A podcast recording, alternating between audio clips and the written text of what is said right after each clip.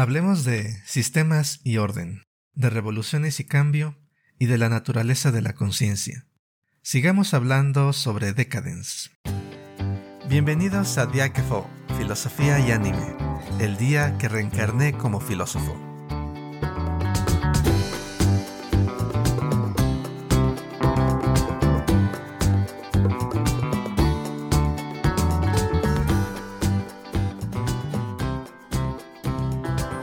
Bienvenidas al tercer y último episodio que dedicamos por ahora a la serie Decadence. Veamos un pequeño repaso de las charlas anteriores como un pequeño recordatorio de lo visto hasta ahora. En el primer episodio hablamos de la originalidad de esta serie y de cómo invierte las ideas de lo digital y lo real, del mundo como construcción y de la relación del ser humano con las máquinas. Por supuesto, partiendo del escenario posapocalíptico planteado por la serie. En el episodio anterior, el segundo, comentamos sobre cómo Decadence trata el conflicto y lucha entre aquellos que quieren cambiar las cosas y aquellos que quieren que sigan igual. Hablamos de la caverna de Platón y la película La Matrix, y también de cómo Natsume recupera la confianza en Kaburagi y en sí misma, al entender que nadie más que ella puede decidir qué significan sus experiencias. En este último episodio, por supuesto, hablaremos del desenlace, de qué reflexiones nos trae el final y la serie en general.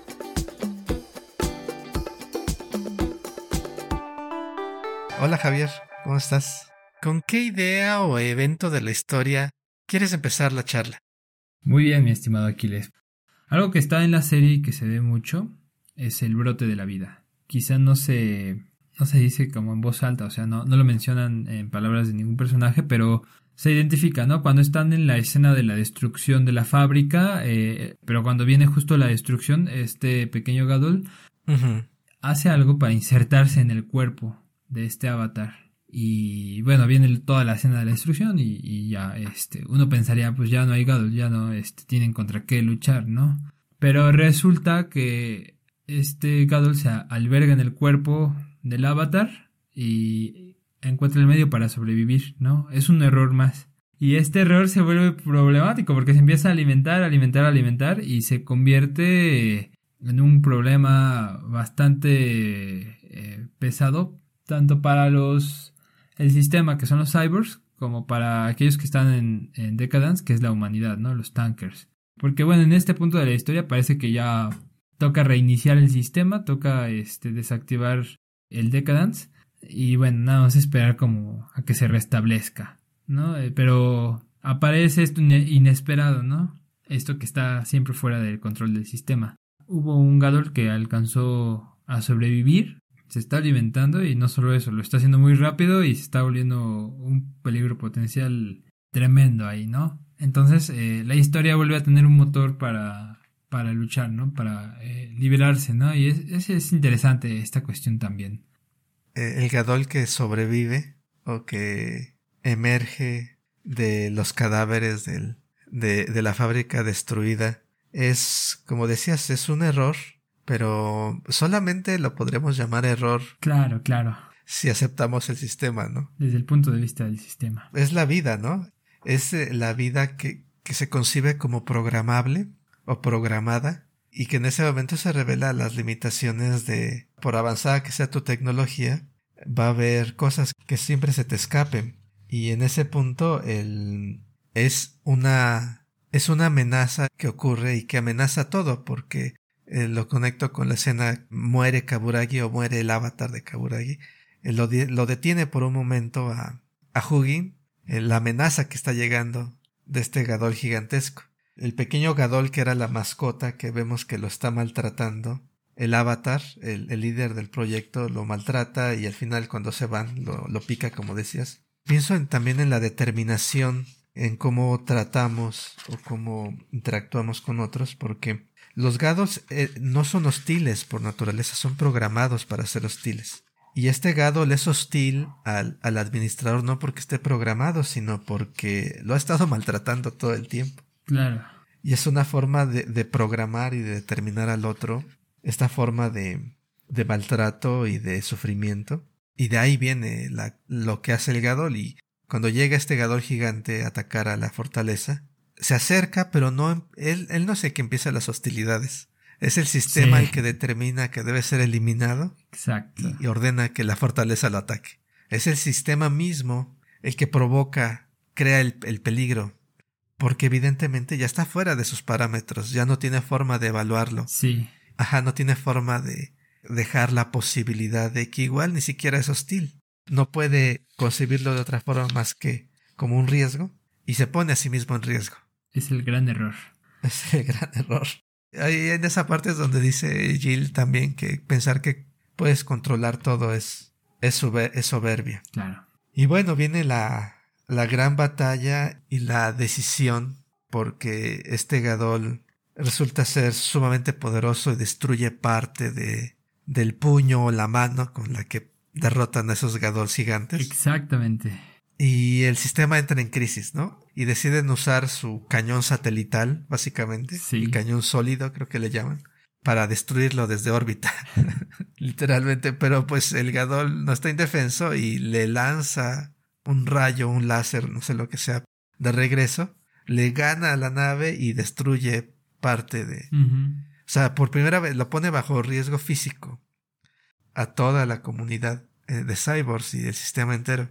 Y pues, ¿qué deciden? Pues que la forma mejor es usar el, el dispositivo. Tienen sus nombres como eh, eufemísticos. Sí. El dispositivo de compresión espacial. Y van a para que sean revertidos. Mm. Y pues revertidos es destrucción y de Sí, exacto. compresión espacial, pues básicamente los van a aplastar. Porque tienen que destruir ese Gadol. Y, y cuando están haciendo eso, no nomás están sacrificando a los humanos, recordemos.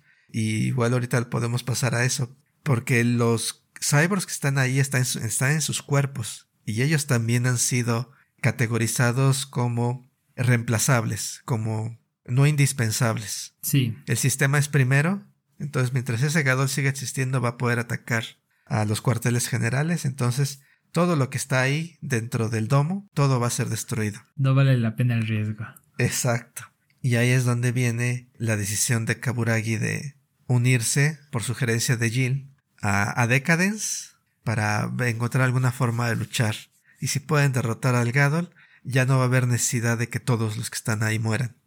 Sí, no, y creo que ese es otro punto, ¿no? Quizá el último gran punto central de la historia, el punto, el último gran giro que nos dan, este, alguien se va a conectar a la, a la fortaleza, a Decadence. Eso está muy, ya muy, muy alocado, pero también es lo que le da emoción al anime, ¿no? Tanto en cuestión de animación, porque pues bueno, vamos a ver una pelea épica, quien este no se emocionaría por eso, pero también por las implicaciones que tiene, ¿no? Eh, primero, el abandono de, de la pelea como tradicionalmente se había estado llevando, ¿no? Ahora es este. Decadence era como una gran herramienta para destruir a los eh, enormes colosos estos. Y ahora va a ser eh, el, el espíritu de, de Kaburagi inserto en, en esta maquinaria enorme. No, de hecho hay una escena que me da mucha risa porque en algún punto Natsume se encuentra con los cyborgs y con, Jill y platican y, le dice Jill, este, ah bueno, Kaburagi se encuentra dentro del cuerpo de Decadence ahora, ahora es Decadence. Y él se imagina, y ella se imagina la cara de Kaburagi en, la maquinaria, me da mucha risa, ¿no? Como, eh, este, te dan esa referencia, ¿no? Pero, sin embargo, es esto, ¿no? Es un, adaptarse, un adaptarse a un nuevo cuerpo. Pero ahorita no me voy a ir tanto por ahí. Hay una conversación que surge cuando Kaburagi logra conectarse al, al Decadence y está tratando de hacerlo operativo, o más bien operable. Es decir, que pueda utilizarlo él como una, como su cuerpo, como esta herramienta y dar, acertar un golpe devastador para el Gadol. Es en ese punto que se encuentra con el sistema, ¿no? Con la figura máxima del sistema, Temunin, que es como la cara máxima del sistema y, es cuando le da la explicación, ¿no? De, bueno, pues la historia antes de nosotros llevó a la destrucción y a partir de nosotros es un orden, un orden perfecto, ¿no? Eh, y aquí es donde aparece como de manera más explícita y fuerte la noción del ciclo y, y esta figura le dice a, a Kaburagi-san, eh, ciertamente esto ya ha pasado y tus acciones son parte misma del ciclo y se va a repetir, va a repetir muchas veces. Y bueno, aquí voy a salir en relación a una figura en filosofía que se ha hablado antes, desde la, la filosofía estoica, eh, pero también recuperada por Nietzsche, el ciclo del eterno. Esta idea de que Esto que estamos viviendo ya lo hemos vivido antes indefinidas veces y lo volveremos a vivir indefinidas veces, ¿no?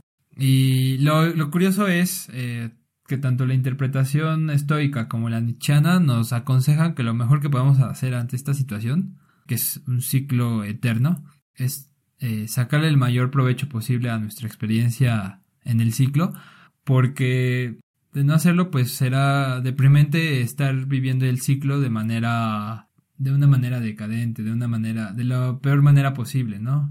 Entonces, lo mejor que puedes hacer es aprovecharlo, aprovechar este, tu estancia en el ciclo. Y sin embargo, creo que Decadence da una alternativa interesante ante esta posibilidad del ciclo, ¿no? Ante este ciclo de, de eternas repeticiones, renovaciones del sistema. Y es este romper el límite, ¿no? Que es eh, otro de los tópicos que andan por ahí eh, a lo largo de toda la serie. Este, rompe tus limitaciones y con ello vas a romper el ciclo, ¿no? Y bueno, creo que es este, igual ya me estoy adelantando un poco hacia la conclusión de lo que es el anime, pero bueno, creo que es una de las tesis más fuertes que podemos encontrar aquí, ¿no? La ruptura del ciclo este, viene a consecuencia de que tú rompas tus propios límites. Sí, esta conversación que, que dices que Kaburagi se encuentra al final. Yo voy con mis referencias cinematográficas. De nuevo, hay una escena muy similar en, en la trilogía de Matrix, donde Neo se encuentra al, al administrador y eres parte del sistema. Tú mismo eres parte del sistema de control. Estás calculado. Y es básicamente, no entro más en detalles, pero está ahí. Y es lo que le dice Moonin como el sistema que sí, tú eres parte y estás previsto, estás calculado, entras parte de la ecuación de lo que estamos haciendo aquí. Le detalla el sistema de que el sistema no es realmente estático, sino que a, raíz de estas de esta lucha entre los que quieren destruir a los errores y los que no quieren que se destruyan los errores, ese conflicto forma parte de las actualizaciones del sistema, porque se integran. Sí. Y en esta jerga informática o computacional, integran los datos. Exacto. Lo integran al sistema y lo reinician. Hay un ciclo de actualizaciones. En ese sentido es. Me suena un poco más a. Más que una noción cíclica, como una noción de espiral, donde van, van recibiendo, pero hay un poco de agregado en cada vez. Una pequeña modificación o adaptación. Y es un ciclo de, como un ciclo de, de, programación, un ciclo de software, mm. donde con cada ciclo vas, vas quitando errores, vas ampliando las características, va haciendo más estable el sistema. Me suena a esa, a esa parte. Pero a final de cuentas, como tú decías, este ciclo ya está definido y Kaburagi no lo va a alterar, haga lo que haga. Y Kaburagi lo que dice es que yo soy, como individuo, yo me estoy empujando al límite y eso no lo está dando el sistema. Eso no forma parte del sistema. Eso es algo mío, algo que yo he decidido. En ese momento el, el sistema lo deja pasar o, o, no sé si debemos entender que Kaburagi puede rechazar en ese momento al, al sistema. Porque desde fuera, eh, como le dicen a la fortaleza ahora, Kabudance está inerte, ha estado inerte. Kabudance, la combinación de Kaburagi y Decadence. Sí. Kabudance ha estado inerte, no ha estado, no ha podido responder, pero resuelve esa, esa oposición que tiene ahí con el sistema y, y logra tomar el control. Pero la última advertencia está en que al final vas a, vas a morir, le dice el sistema. Y es algo que también le dice Minato, justo antes de que se conecte. Sí. Vas a morir y no vas a poder cambiar nada. Exactamente. No vas a, vas a morir por nada. Y como tú decías, rompe sus limitaciones y puede derrotar al Gadol, pero al final alcanza su límite operacional, como lo llaman ahí, y, y, muere. Natsume encuentra el cuerpo de, de, del cyborg, de Kaburagi, todavía con su lucecita verde sí. encendida, que todavía está, está vivo, pero muriendo básicamente. Y, y alcanza a despedirse. Sí. Y darle las gracias. Sí, da, esa impresión. Y con esto estamos, ahorita podemos platicar un par de puntos más, pero que, que tiene que ver con la muerte de Kaburagi y con la muerte en general. Mm. Pero en este momento es cuando ya termina la batalla ahí, se cancela la orden de destrucción total por parte del sistema. Sí. Y da un salto tres años después, donde vemos Minato es el superadministrador, Jill está como su asistente, y toda esta hora de diversiones es completamente es distinto, ya no es un campo de batalla, sino es un lugar donde todos conviven. ¿Qué piensas sobre esta escena final? Sí, es, es curioso, ¿no? Cómo da este último giro la historia, en qué se convierte. Bueno, creo que un poco las intenciones de los personajes se logran. Eh, en el sentido en que el mundo cambió, principalmente para los tankers, pero también para los cyborgs si siguen teniendo acceso al mundo, siguen bajando, ya lo pueden hacer con sus cuerpos de cyborgs, ya pueden convivir en el mundo humano con, cuerpo de cyborgs. Se plantea como una especie de centro recreativo, ¿no? Eh, sin embargo, vemos que hay algo más, ¿no? Que es una interacción un poquito más eh, cercana a lo que, lo que se presenta ahí. No, no solo es un campo de juego, aunque hay escenas que parece que fuera exclusivamente eso. Por ejemplo, cuando te anuncian que hay como un campo de batallas, este, como de deportivo. este, pero bueno, es, es, parte como de la convivencia. no deja de ser interesante como ahí la serie interpreta que todavía puede existir algún posible tipo de relación, que la vida se puede seguir dando, la vida humana, la vida cyborg y también la vida Gadol, ¿no? Porque incluso te ponen ahí como un, ¿cómo se dice? Como una especie de mini zoológico, un corral con gatos bebé. Y están jugando con ellos, ¿no? Me parece muy, muy, este, fantástico que no se hayan olvidado de, este, de estos personajes, que pues fueron tan importantes a lo largo de toda la historia, y les dan un lugar, un lugar distinto, ¿no? Este, Jill lo adelantaba, creo que en el capítulo anterior, al final. Eh, va a seguir habiendo, van a seguir brotando errores. y, lo dice refiriéndose al, último gran Gadol, ¿no? Al, al este devorador de cadáveres. No, no lo explican en los últimos minutos, los últimos cinco minutos de la serie, pero igual y estos Gadol que vemos ahí son eh, nuevos brotares de la vida, eh, ya no producidos, ya no Tsukurimono, como decías, cosas producidas, artificiales. La vida debe continuar, ¿no? Y es buscarse la forma para mantenerse en el mundo y lo mejor que podemos hacer es convivir, ¿no? Eso sería como igual un poco poniéndole palabras a la interpretación final de, del cierre de la obra, ¿no? Y, y bueno, para mí es un final bonito. Para ser honesto, me gustan los finales más trágicos, pero eh, en esta serie está, está bien. Creo que fue un, buen cierre. Me gustó. ¿Tú qué opinas, Aquiles? ¿Qué, ¿Qué sensaciones te ha traído este cierre de la serie? Bueno, quería comentar un par de cosas sobre el final, porque eh, sobre cómo se da el cambio me gusta el final en el sentido de narrativa, pero hay un problema que hay un problema que han señalado algunos que en, cierto momento, viendo, leyendo sobre lo que otras personas han dicho sobre esta serie, he, visto unas críticas en el sentido de que pareciera que es una crítica social al inicio de los sistemas, en particular el sistema capitalista, el sistema de consumo, de explotación de otros en nombre de diversión, mm. o más bien está ignorando que está ahí el sufrimiento. Claro.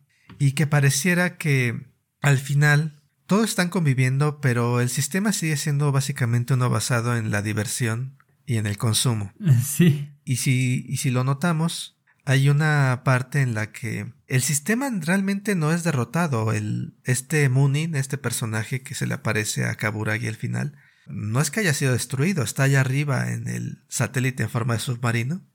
Y todos estos cambios que vemos, no veo yo razón para no pensar que fue el sistema mismo el que los aprobó. Es más, hay una posible interpretación en la cual esta, esta que vemos al final mm. es esta actualización de la que hablaba Moonin. Claro. Este, hizo eso, integró lo que aprendió y ahora esta es una nueva actualización. El sistema permanece. Sí. Y de ahí viene luego la frustración o la queja de algunas personas, algunos artículos que, que encontré por ahí. Y yo lo quería ver, eh, abordar de una forma diferente. Creo que, bueno, para empezar, no, no fue tanto, nunca fue sobre el sistema capitalista como tal, porque el móvil del sistema no era el lucro, no era la ganancia abstracta, sino era la supervivencia. Fue la protección de, de la forma de, de vida cyborg. Exactamente. Entonces, eh, obviamente se ve bajo unas condiciones de opulencia y de diversión, pero eso no significa que el sistema no tenga eso en su centro, preservar esta, esta forma de vida. Sí. Y al final, y, esta parte creo que la podemos conectar con las motivaciones de los personajes, eh, al final que el sistema continúe realmente no es este problema drástico como podría pensarse, porque necesitamos sistemas para seguir funcionando de alguna manera. Sí. Necesitamos cierta forma de, de coordinarnos, cierta forma de cooperar. Claro. Y pensar que vamos a, a destruir, reinventar desde cero, no se me hace consistente con, con cómo funciona el mundo, porque Por supuesto. esos tipos de reinvenciones vienen con mucho sufrimiento. Para el, el tipo de, de, de, final y de cambio que, que vivimos acá es, es bastante consecuente el que el sistema permanezca, pero es un sistema cambiado en el cual todos están al mismo nivel de conocimiento, hay un reconocimiento de igualdad eh, en la práctica entre seres humanos, no se les mantiene engañado. Sí. Hay un salto de tres años y ahí podemos ignorar la crisis o el choque sociológico de enterarse cómo es la del mundo ahora a nivel social. se brinca esa parte de la serie, hay una integración. A lo que me gustaría conectar es que este desenlace tiene que ver con los derechos de los seres humanos, Mm. esta teoría de, de qué es moral hacer a otros seres, Ujú. cómo es correcto tratar a otros. Y en este caso, los cyborgs realmente ven a los seres humanos como algo distinto, son una especie en peligro de extinción. Sí. No dicen este son nuestros antepasados, ¿no? Son otra especie. Así se refieren a ellos a lo largo de la serie. Lo que debatíamos la vez pasada, si se trata de una forma de la humanidad extendida o se trata de otra forma de vida. Exacto. Sí, y, y ese es otro punto que quiero que, que regresemos más adelante. Pero en esta, en este que, que acabo de mencionar, lo que impulsa a, a Natsume y a, y a Kaburagi no es una idea abstracta de los derechos, de una teoría ética, teórica, Claro de que no. que estén tratando de cumplir, no es un ideal que hayan leído en algún libro. Y fíjate que de hecho a lo largo de, de la serie en varios momentos como que se pregunta Kaburagi si está bien tratar a los seres humanos de esa manera o personajes hablan de los seres humanos de lo que les puede pasar. Sí.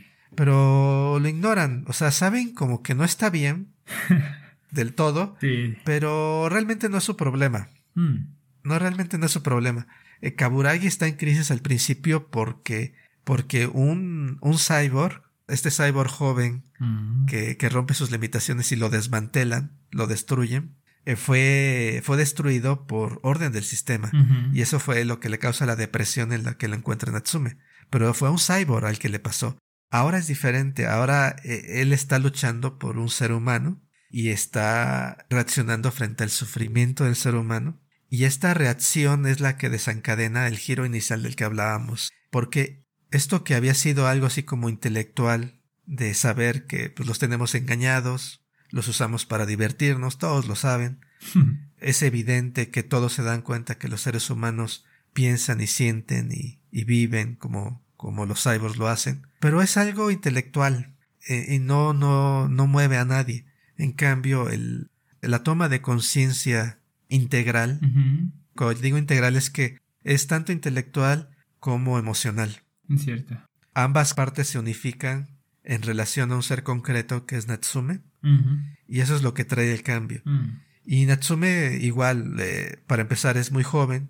eh, la vi- eh, no hay, tiene, hay teorías, no está, como ella misma dice, no está tratando de cambiar el mundo. Ella nada más quiere cambiarse a sí misma. Sí. Ella está comprometida con su propia existencia. Y, y se me hace interesante por esto, porque tenemos teorías o luego tenemos aspiraciones en filosofía política en particular y en filosofía, en ética, Sí. De formular estos sistemas ideales abstractos bajo los cuales a, los cuales debemos de, de cumplir o de seguir, de alcanzar y en el cierto caso de defender, ¿no? Los ideales por los que vale la pena morir. Y esta historia que nos narra Decadence nos permite pensar que estos sistemas o sistemas teóricos o ideales deben estar al servicio de los seres concretos reales que sufren y sienten Claro. toma este punto de partida que es a partir del sufrimiento, por ejemplo, a partir de la destrucción de los seres humanos concretos reales, Mm. que este sistema surge para preservar la existencia de los cyborgs. Pero no es al revés, o sea, con el tiempo la inversión, la relación se invirtió y, la vida pasó a estar al servicio del sistema. Exacto. Y de hecho podríamos ah, hablar largo y tendido sobre si no ha pasado algo así con el capitalismo. Mm. El sistema surge al servicio de nuestra vida, de nuestro progreso. Terminamos en un punto, o hay partes de la sociedad que tienen un punto en que pareciera que el ser humano, los seres vivos, están al servicio del sistema. Por supuesto. Y lo que vale la pena es preservar el sistema y no a los seres vivos. Sí, sí, sí. Y aquí Decades nos dice, bueno, el cambio real, las cosas que valen la pena, nacen de los seres que sienten, de los seres que, que son capaces de sufrir, y es en beneficio de ellos que el sistema se construye y en beneficio de ellos que el sistema también se puede transformar o incluso destruir. Claro. Sin estas aspiraciones de un estado eh, fijo, sino simplemente queremos vivir, queremos explorar, queremos tomar nuestras propias decisiones. Necesitamos orden, como dice Kaburagi, necesitamos sistemas, como vemos al final, pero esto sepa que parta de lo concreto del ser que está realmente ahí. Claro. Y no de un cálculo abstracto, sea filosófico o sea computacional.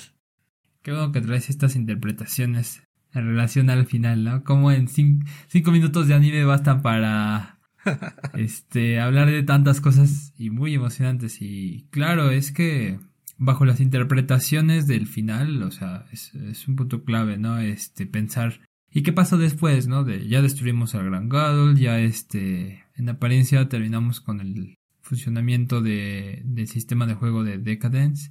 ¿Y qué viene, no? ¿Cuál va a ser el mundo? ¿Vamos a volver a construir la sociedad humana tal cual? ¿Es posible? ¿Es viable? ya este, todos los Gadol quedaron eliminados. Eh, realmente el sistema quedó fuera de las vidas de las personas. Pues claro, no, no es retratado así porque para empezar ni siquiera era objetivo de los personajes eh, destruir, por ejemplo, la comunidad cyborg. Que ahí sería como una destrucción del sistema de raíz. No, lo que ellos quieren es romper eh, las condiciones que hacen que los tanker, que los humanos, vivan eh, bajo este tipo de vida artificial, eh, cegada y además como seres ínfimos, ¿no? O inferiores, mejor dicho. Se trata de retratar ahora una forma de convivencia colaborativa en la que se puede tener una relación más cercana, ¿no? Ya no necesariamente tiene que ser para la lucha, digo, repito, se retrata la lucha pero ahora como un deporte, pero justo es un acto como más, como podríamos ver, por ejemplo, lo que son las Olimpiadas actualmente para la humanidad, ¿no? Es una competencia entre naciones, pero sin tener que recurrir a las armas. Que bueno, sabemos que en este mundo igual se recurre a las armas por otros motivos y en otras circunstancias, pero bueno, creo que es, es repito, me gusta el final. Claro de que puede, puede haber muchas exploraciones, ¿no? Y si el guionista o los guionistas de Decadence se, se hubieran sentado a pensarlo como una posible serie de 24, 50 o 100 capítulos, lo podrían haber hecho, ¿no? el móvil de Decadence da para eso y, más, ¿no? De hecho, creo que hay, hay series que tienen como un motor similar. Ghost in the Shield, de alguna manera, es ese juego de lo humano con lo artificial, donde se están mezclando y, hay un sistema que intenta controlar. Claro, en Ghost in the Shield hay otro tipo de, de puntos de ruptura, de otro, otro, tipo de circunstancias, ¿no? Porque aquí lo que enfrentan son terroristas y criminales. Allá en este Ghost in the Shield. Y mientras que aquí en Decadence es eh, una lucha por la supervivencia, por lo menos para los tankers. Sí. Y el sistema Cyborg es eh, para mantener el control nada más. Sí, hablando sobre el final, es muy apropiado, creo yo, en ese sentido, que sea un final abierto porque en sí es, es una señal de la misma narrativa. Evidentemente no todos los problemas están resueltos, el sistema sigue ahí, tienen que seguir ahora sí que trabajando mm. para sobrevivir. Claro. Pero queda abierto y de alguna forma esta narrativa trae la idea de que eh, está aceptando lo incierto, las posibilidades. Está una forma más flexible eh, funcionando este mundo. Lo último que quería comentar es sobre la conciencia y la naturaleza de los cyborgs, porque los cyborgs no hay otra forma más que llamarlo que seres vivos. A lo largo de toda la serie se ve que son no son seres de lógica, de pura lógica o robóticos en modo alguno, sino sienten sienten placer, sienten miedo, sienten dolor y cuando son destruidos son aplastados o son destruidos directamente por el sistema, Mm. o se amenazan los unos a los otros, la amenaza es real, es decir, el, el cuerpo, la destrucción de ese cuerpo, toda la impresión que te dan es de que es irreversible. Cuando se destruye su cuerpo, el ser del cyborg desaparece, por eso tiene sentido la lucha a muerte de que tienen Donatello y por eso tiene sentido el sacrificio de Sarkozy, que Mm. lo dejamos sin mencionar, pero es un ser que eh, al final decide que sí puede eh, empujarse al límite y, y cooperar para que todos escapen de la prisión, a pesar de, de todo su menosprecio de baja autoestima que tiene. Es un sacrificio real. Y luego toda una serie de, de eventos Mm. en los cuales me parece interesante. Hay dos interpretaciones. Hay una transferencia. La conciencia humana voló o se transfirió hacia los cyborgs. Y la otra en la que yo decía que son nuevos seres que tienen conciencia, formas de conciencia muy similar a los seres humanos, pero realmente son algo nuevo porque la conciencia no está desvinculada del cuerpo. Dañar el cuerpo es dañar la conciencia. Claro. Destruyes el cuerpo y destruyes la conciencia. Mm. En ese sentido no hay viaje posible y, y a lo largo de la serie a su cuerpo mecánico nunca lo llaman avatar, son ellos, Mm. es este soy yo, porque si pudieran transferirse a un medio digital fácilmente, no veo por qué no se llamarían a sí mismos avatars. Claro, claro, claro, claro. Nada más estoy poniendo elementos a favor de mi tesis, obvio ahorita va a haber uno enorme al final que lo contradice, Sí. pero quería hacer referencia a esto. Mm. En el sentido que es una concepción diferente, Mm. porque, y por eso es interesante. Y no solamente es diferente a, a la idea de inteligencia artificial que podríamos tener ahorita en muchas películas, sino también se opone a la noción dualista Mm. que ha persistido, persistido durante mucho tiempo y todavía persiste en buena medida Claro.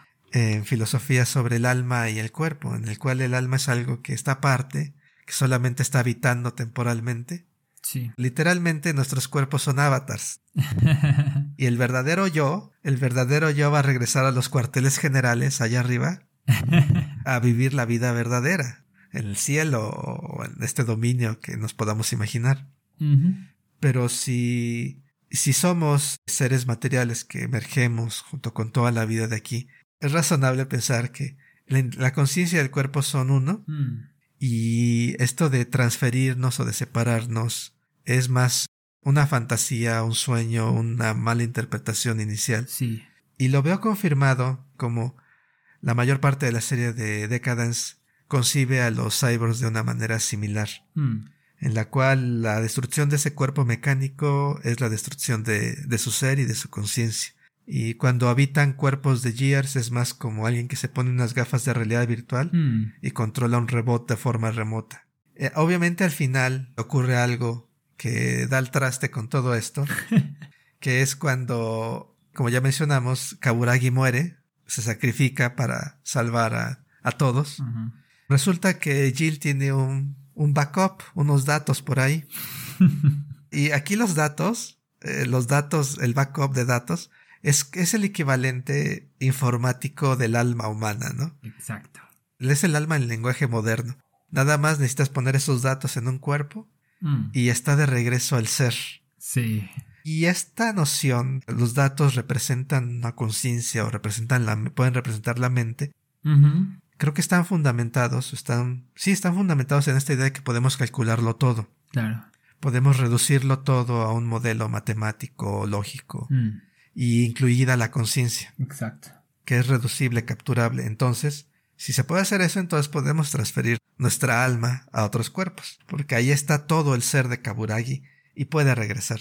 Ahí creo que es más, obviamente estoy tratando de defender mi hipótesis, entonces hay que tomarlo con, con reservas lo que voy a decir, pero creo que esto de que regresa Kaburagi al final es un poco para dar un final feliz a Natsume, de que Mm. no pierde a Kaburagi. Y también un poco la esperanza de que si pierdes a alguien, hay una forma en la que puedes volver a verlos, volver a encontrarlos. Y creo que es una tendencia muy entendible y, y comprensible, en la cual está la esperanza de que podamos ver a, a lo que a aquellos que hayamos perdido. Claro, claro. Entonces nos da esta vía al final, aunque sea contradictorio, porque, o sea, si regresa Kaburagi, ¿Por qué no regresan todos los que murieron? ¿Por qué no regresa Sarkozy? ¿Por qué no regresa Turkey? Todos los que han, han desaparecido ahí a lo largo de la historia, en cyborgs por, por lo menos, podrían regresar. Claro. Entiendo por el final que igual le quieren dar un final feliz, no un final amargo como sería Kaburagi. Ya nunca regresó. Eh, pero para mí hubiera sido más consistente, aunque igual narrativamente insatisfactorio que Kaburagi realmente hubiera desaparecido o no nos hubieran dejado esa posibilidad al final, ¿no? Sí, es un punto interesante y además que nos lo podemos identificar en varios animes esta noción de qué es realmente el, lo que determina qué es una persona, un ser humano, ¿no? ¿Es solo el cuerpo? Eh, ¿Son las experiencias? ¿Es la suma del cuerpo y las experiencias o es algo más?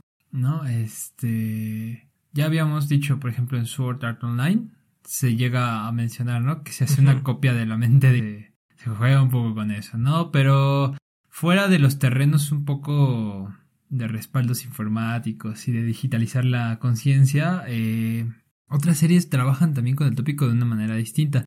Quizá a través de un fenómeno natural raro o quizá a través de eh, algún tipo de energía, poder, incluso espiritual. Estoy recordando, por ejemplo, a un personaje en Naruto, eh, creo que se llama Inu la Chava. Es una ninja que puede transferir su, al, su mente al cuerpo de otra persona y tomarlo cuando lo vi por primera vez era muy joven. Este, me flipó mucho, ¿no? Pero luego pensándolo con calma, así me saca un poquito de onda. Que, en serio, este, qué concepción tenemos de esto. No, este, también hemos visto el, la clásica historia que también se ha, retratado mucho en el cine americano. De el cambio de cuerpos, ¿no? De yo, yo soy un hombre y cambio mi cuerpo con el de una chica, ¿no? De hecho, esta, esta, esta peli que tuvo una gran este, recepción por parte del público. Creo que es Kimi no Nawa, ¿no? Eh, Your Name le pusieron en inglés. Sí, sí, sí, sí. El punto es que ahí también se juega un poco con esa relación del cambio de cuerpos y realmente es viable hacer este tipo de cosas. Entonces el cuerpo podría ser prescindible y qué es lo que define a la persona, ¿no? La conciencia nada más y qué es la conciencia, un conjunto de memorias que pueden ser respaldadas de alguna manera bueno, son preguntas que surgen, ¿no? No, no espero que las respondamos, menos ya porque estamos cerrando el, episodio de esta ocasión. Pero es interesante cómo en varias obras de anime películas, series, eh, lo podemos ver reflejado. Y no solo del anime, también este, en el cine hay bastante al respecto, ¿no? quizá en algún momento podamos dedicarle un episodio a analizar este, este tipo de cambios, ¿no? En relación a la filosofía, creo que ha habido debates fuertes en, en torno a esto, ¿no? ¿Qué es la conciencia, ¿no? En especial Estoy pensando a partir de la interpretación de lo que nos lega Kant acerca de lo que es eh, la conciencia, que lo define como un conjunto de capacidades, cualidades eh, que tendríamos y que queda abierta la posibilidad de si esto es puramente mental, lo que quiera decir mental, no ahorita no voy a explorar eso, pero llegan otros filósofos, eh, por ejemplo Edmund Husserl, que nos dice, esto no puede estar desligado del cuerpo, ¿no? Y uno de sus eh, seguidores, o más que seguidores, continuadores de su planteamiento es Merleau-Ponty, por ejemplo, y nos expresan claramente que la conciencia es una conciencia encarnada y en ese sentido cosas como las que nos plantean Decadence son jaladas de pelos. no podría ser una transferencia de conciencia así de un cuerpo a otro, ¿no? Este sin embargo, hay otros entusiastas, de hecho, incluso científicos que consideran que podría haber ese tipo de cambios, ¿no? Este, estaba por ahí la noticia del científico que quería, creo que es un científico chino. Siempre que hay algo así medio truculento, este, escabroso, dicen que es un científico chino, no importa. Este, para no generar más polémica. Lo que él quería hacer era una operación donde cambiara la cabeza de una persona que estaba muriendo, no recuerdo cuál mal tenía, pero quería pasarle al cuerpo de una persona que recién muriera, hacer una operación ahí medio, pues sí, como de película de terror, pero... Sí. Sin embargo, hay quienes conciben que es podría ser viable teóricamente o dentro de las series filosóficas también hay hay quienes consideran que los datos de la experiencia este podrían ser recuperados de alguna manera y extraídos del lo corpóreo, ¿no? Pero bueno, son interpretaciones nada más. No, no planeo explorar ahora ninguna de ellas ni decir que estoy a favor o en contra. Me parecen interesantes y ojalá que tengamos nuevos espacios para hablar de ello. Ya, ya saldrá la oportunidad, ¿verdad, Aquiles? Claro que sí, y, y sin duda, como habrán notado nuestros escuchas, incluso si no están las oportunidades, nosotros las creamos. en definitiva. Somos muy buenos para sacar interpretación tras interpretación. Pero a final de cuentas, esperamos que haya sido entretenido y, y que les haya traído algunas ideas, algunas reflexiones por ahí. Creo que este es el final, Javier. Es el final, Aquiles. No sé si tienes algún comentario, algo para cerrar. Pues como siempre agradezco la paciencia de nuestros queridos podescuchas y espero que les parezca interesante y les genere también las ganas de querer pensar alrededor de estos temas que son, son eh, emocionantes a más no poder. Y bueno, igual gracias a ti Aquiles por la, la charla tan amena como siempre. No, al contrario Javier, gracias a ti y gracias a nuestra audiencia por acompañarnos el día de hoy. La próxima semana vamos a dar un giro y dejaremos la ciencia ficción y los cyborgs para hablar de una película que trata sobre arte, la historia de Japón y una búsqueda interminable. Trataremos sobre la cinta Millennium Actress o Actriz del Milenio, no se lo pierdan. Como siempre esperamos sugerencias, preguntas y comentarios en nuestro correo electrónico filosofiayanime.gmail.com filosofiayanime.gmail.com Gracias de nuevo y nos seguimos escuchando. Adiós. Hasta pronto.